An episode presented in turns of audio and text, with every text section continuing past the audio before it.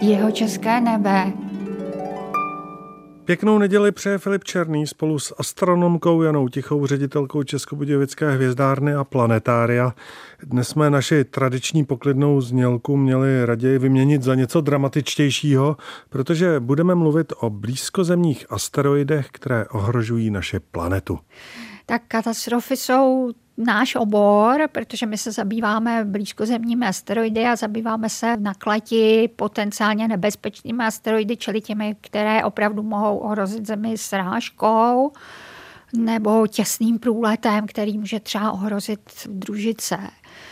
A máme už, jak čas letí, desáté výročí exploze bolidů Čeliabinsk, to znamená z pohledu vesmíru poměrně malinkého asteroidu o největším rozměru asi 17 metrů, který explodoval ve výšce někde mezi 30-40 kilometry ve vzduchu, protože byl z takového křehkého kamenného materiálu poblíž milionového ruského města Čeljabinsk na Sibiři.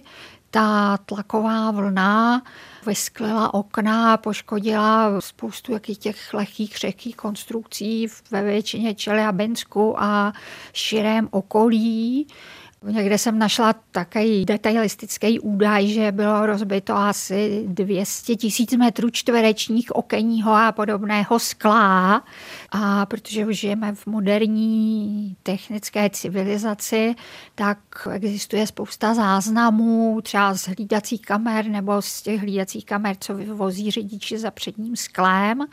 A ono to vypadá podstatě jako děsivě, když to člověk promítne znovu, protože se na ranní obloze v tom Čeliabensku bylo vlastně ráno a na ranní obloze se objevila hvězdička. Ta hvězdička začala strašně rychle zjasňovat, až se objevila ohnivá koule, která explodovala a ta tlaková vlna smetala semafory a, a rozbíjela třeba ty veliký okenní tabule v moderních stavbách, až ty lidi v té budově se jako chvilinku vznesli do vzduchu a různě padali na tu podlahu pokrytou těmi střepy, takže tam bylo něco kolem tisícovky až do 1200 zraněných, nikdo nebyl mrtvý, ale zraněných a většina těch zraněných byla z těch skleněných střepů, protože přes všechny taká ta poučení, když se něco děje, tak jako ulehněte na podlahu a kryjte si hlavu, tak spousta těch lidí s vytřeštěnýma očima zírala, co se děje.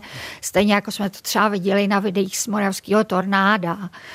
A takým zase paradoxem je to, že v podstatě astronomové ten den čekali na přílet úplně jiného blízkozemě asteroidu, který měl v blízkosti Země, ale slušně bez srážky proletět a chystal se spousta blízkých pozorování, jako na tu malou vzdálenost, včetně radarových pozorování. A místo toho z té strany oblohy, na které je slunce, která teda je světlá v tom období, takže se na ní vlastně nepozoruje, přiletěl tento asteroid, který explodoval nad tím Čeliabenskem, což ukázalo, že přes všechny snahy těch hledacích projektů máme nekryté lidstvo z téhle strany, takže se začala řešit a dodnes se řeší, jak mít třeba ve vesmíru v libračním bodě, třeba ještě za oběžnou dráhou země, dalekohled, který bude z vesmíru, kde už vlastně nebude vadit to sluneční světlo, sledovat tuhle tu oblast, na kterou se jinak optickýma dalekohledama nedostaneme. Čili Čeliabinský meteorit to nebyl ojedinělý úkaz, něco takového se může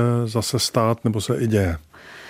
No, aby příroda nebo vesmír nebo Bůh nás nenechal jaksi zaspát, tak v letošním únoru objevil eh, maďarský kolega Kristián Šárnecky na observatoři Piške štéte v Maďarsku. Malý asteroid, který vletěl do zemské atmosféry, nebo jako na hranici zemské atmosféry, ale prolétlý a posléze explodoval někde nad severní Francií. A událo se to v noci z 12. na 13. letošního února.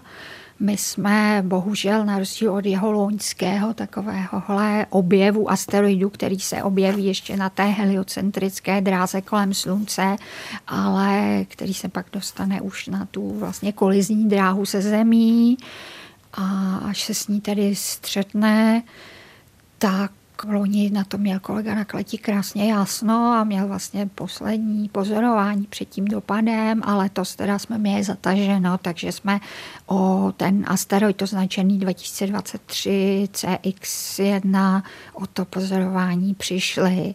Jinak je zajímavé, že to je už druhý objev takovéhle malinkého impaktoru z Maďarska, od toho Kristiana Šárneckého, zatímco všechny ty předchozí tři dosavadní je další, takový ty zajímavý blízkozemní asteroidy byly vždycky objeveny ve Spojených státech, kde se tomu hodně věnujou, takže teď je na to taky šikovný kolega v Maďarsku, tak to je určitě pěkné.